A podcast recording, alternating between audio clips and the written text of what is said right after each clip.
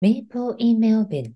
こんにちは、メイプルです。この番組は、オーストラリア・メルボルン在住のメイプルが見たり、体験したり、感じたことをゆるりと配信する番組です。先週配信しました50回記念の Spotify 限定ビデオポッドキャスト。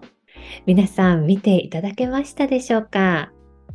こちらのエピソードに Spotify の方へコメントをいただきました。ありがとうございます。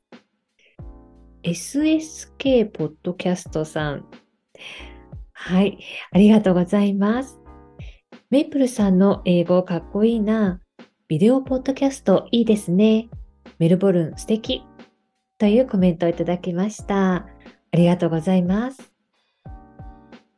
SSK さんとお呼びしたらいいのかな？ビデオを見ていただき、コメントありがとうございます。メルボルンのカフェの雰囲気が少し伝わりましたでしょうか？ありがとうございます。それからもう一方。こちらはポポさんからいただきました。メップルさん、50回記念おめでとうございます。映像の配信も新鮮でいいですね。これからもエピソード楽しみにしていますね。というコメントいただきました。ポポさん、ありがとうございます。初めてのビデオ配信で、あの、音がね、聞き取りづらくて、ちょっとね、ごめんなさいっていう感じでしたけれども、あの、またいつかね、ビデオ配信してみたいと思っています。あの、ポポさんはね、アラフォーの独り言ラジオというポッドキャストをされていらっしゃいます。あの美容のことだったりね、あの毎日の出来事についてお話しされています。とっても優しいお声のポポさんの番組もぜひお聞きくださいね。はい、あの、Spotify の方にコメントをいただきまして、どうもありがとうございました。とっても嬉しいです。先月初めに、オプタスという大手通信会社のネットワークがオーストラリア全国で停止しました。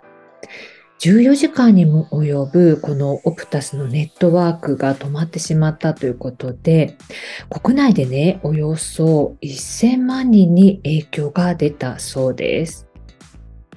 解明に数日かかったんですけれども、なんかね、予定されたアップグレード中に主要ルーターがネットワークから切断されたことが原因だったそうです。この会社はね、ネットワーク停止中、またはあのその後のあの顧客との連絡がね、不十分だったということでね、かなり批判をされていました。人口約4割の通信がダウンしてしまって、おおよそね、200人が緊急電話に連絡ができないなど大きな被害が出たそうです。私が使ってるのはこの会社ではないで、この時のね、被害というのはなかったんですけれども、今どれだけネットありきで生活しているのかというのがよくわかりますね。キャッシュレス決済が多いメルボルン。現金を扱っていないというところもあるんです。ネットが使えないとお店でお金が払えないし、現金で払いたくても、その時にね、現金を持ち合わせてるっていう人も少ないですね。この日はね、あの、やむを得ずお店を休業にしたところも多かったそうです。お店側などお金を受け取る側が使うあのキャッシュレス決済に使うあの端末？こういったものはどこでもね今は利用されていて例えばね教会の寄付金を集めるボックスの上にもこの端末がついていたり先日ね、ビッグイシューを売っている人が、この端末をね、持っていて、で、あの、そのビッグイシューを買いたい人はね、カードで買うことができるという、そういう場面をね、見かけました。私は昭和生まれなので、携帯がないね、あの、アナログ時代をしっかり経験しています。今思うと不便なことも多いように感じるんですけれども、どうでしょうね。同じぐらいの世代の方いらっしゃったら。まあ、例えば、あの、待ち合わせに間に合わない時基本的にあの事前にね、待ち合わせの時間をしっかり決めて、その時間を守れば何も問題ないですよね。でも、あの、待っても待っても相手が来ない。どうしたんだろうなんて、やきもきした経験っていうのは、当時誰でもあったと思います。駅で待ち合わせをした時は、改札付近にね、伝言板っていうものがあって、それをね、利用したこともあります。知ってますか？伝言板。小さな黒板で、あの、そこにね、先に行くね、メープルとかって言って メッセージをね、残すことができるんです。当時、携帯はなかったけれども、家の固定電話のね、留守番電話はありました。緊張しながらね、留守電にあのメッセージを残したりとか、家に帰ってきた時にね、点滅しているランプを見てね、あ、誰かからメッセージが来てるわ、なんて思ったり。もちろん、あの、個人のね、電話ではありませんから、あの、友達に電話するときにね、お家の人が出るので、あの、何々ちゃんいらっしゃいますか？なんて聞いたりしてね。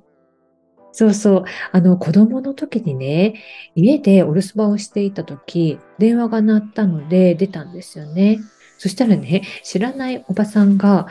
もう、矢継ぎ早に、サトシ？サトシ？って言ってるんですよ。で、私、え、あの、サトシじゃありませんって 言ったの今思い出しました。あの、お家にね、かけたと勘違いしたんだと思うんですよね。また、あの、お友達のお母さんからかかってきた電話にね、出た時に、そのお友達のお母さんが、あ、おばちゃんね、家にかけようと思ったのに、間違えてメープルちゃんのお家にかけちゃった、なんてね 言われたこともありました。母にね、その話をしたら、母も同じようにね、別のお友達のところに自分の家にかけるつもりでね、間違っちゃったということがあったそうです。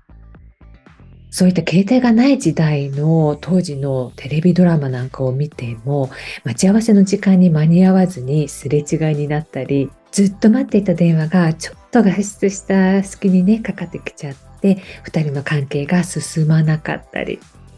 ドラマを見てる側はね、ああ、もうちょっと待ってたらよかったのにとか、もうなんで出かけちゃうのよなんてね、その登場人物のね、すれ違いにハラハラしましたね。携帯がある今はそんなことはないですね。子供がいる同世代の友達が話していたことなんですけど、すごく印象的なことがありました。それはね、あの、今の子供たちは生まれた時から携帯があるから、待ち合わせ時間なんて決めないということなんです。あの、着いたら LINE するねで終わり。時間通りに来なくても、まあ、連絡が来たら、今どこどこにいるよって伝えればいいからということです。なるほどって思ったんですけどもね。そのお友達は続けて、あの時間をね守るということができなくなってる気がするって言ってました。あの小学生ぐらいだと携帯を持っている子と持っていない子っていうのがいて携帯を持っている子同士はねやり取りができるけれども持っていない子はあの約束の時間に行くしかないですよね。で、そういった携帯を持っている子が多いグループだと、持っていない子のことをね、考えてあげられないという問題が起こるらしいです。うん、なんか私もね、あ、そうなんだと思いましたね。生まれた時から携帯がある、そういったデジタルネイティブ世代、彼らにはそういった携帯がなかった頃の生活なんて全く想像もつかないかもしれませんよね。以前にロックバンドのメンバーが本を出版したということで、そのトークショーへ行ったことがあるんです。その方ね、50代ぐらいかな？まあ、そしてね、インタビューをする人は、まあ、20代ぐらいかな？若い方でした。本の話からあのバンド全盛期の活動の話などになってふとそのインタビュアーの人がね当時はインターネットがなかったんですよね。新しいアルバムの宣伝やライブのお知らせなどは一体どうしていたんですか？って質問したんです。私はねえ？これ本当に純粋にわからなくて質問しているの？って一瞬思ったんですよね。まあ、その質問にもね、あの、その当事者、彼もね、同じような気持ちになったのかな。まあ、あの、ちょっとね、あの、目を見開いた感じの表情をしてましたけれども、まあ、すぐにね、まあ、あの、当時は音楽雑誌とか、まあ、街中にね、ポスターを貼ったりとか、割と効果的な宣伝方法っていうのが当時は当時であったんだよって回答していました。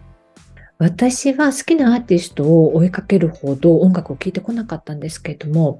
それでもね、そういった情報っていうのは音楽雑誌や新聞の広告などにも出ていたので、携帯がなかった時代はね、どうしていたのかななんて疑問に思わなかったわけです。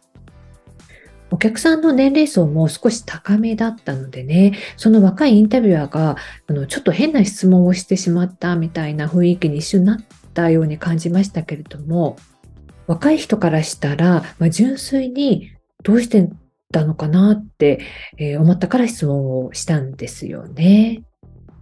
まあね、こういった時にね、ジェネレーションギャップっていうのはひしひしと感じますね。でも私だってテレビがない時代ってどうだったのかなって思いますものね。そんなアナログ時代を知っている私世代も、このネット時代を生きています。あの、先日のその通信障害が起きた時、どれだけネットありきの生活をしているのかということに気がつきますね。あのネット依存とかネットいじめ、ネットストーカーなどたくさんのネガティブも生み出しましたけれども、情報交換や発信、新しいつながりなど、個人レベルでも楽しんで利用できることが増えましたね。人との関わりが希薄になっているとも言われますけれども、ネット上であれ、実際に会った人であれ、自分に合った距離感を持ってね、接する必要がありますよね。まあこういったことって、トライアンドエラーでの学んでいくことなのかもしれないですね。あの、バーチャル空間で生活ができるメタバースとか、まあ、逆にね、デジタルデトックスなんていう言葉もありますね。人とテクノロジーの関わり方って今後どうなっていくんでしょうね。今日は大きな通信障害が起きたというニュースからこんなことをふんわり感じたよというお話でした。皆さんは今ネットが使えなくなったらどうしますか？よかったら教えてください。メープルインメルボルンでは皆様からのお便りやリクエストをお待ちしております。お便りフォームからは匿名でメッセージを送っていただけます。また、X でも配信のお知らせをしています。本日は最後までお聴きいただきありがとうございました。よかったら番組のフォローをお願いいたします。それでは今日はこの辺でメープルでした。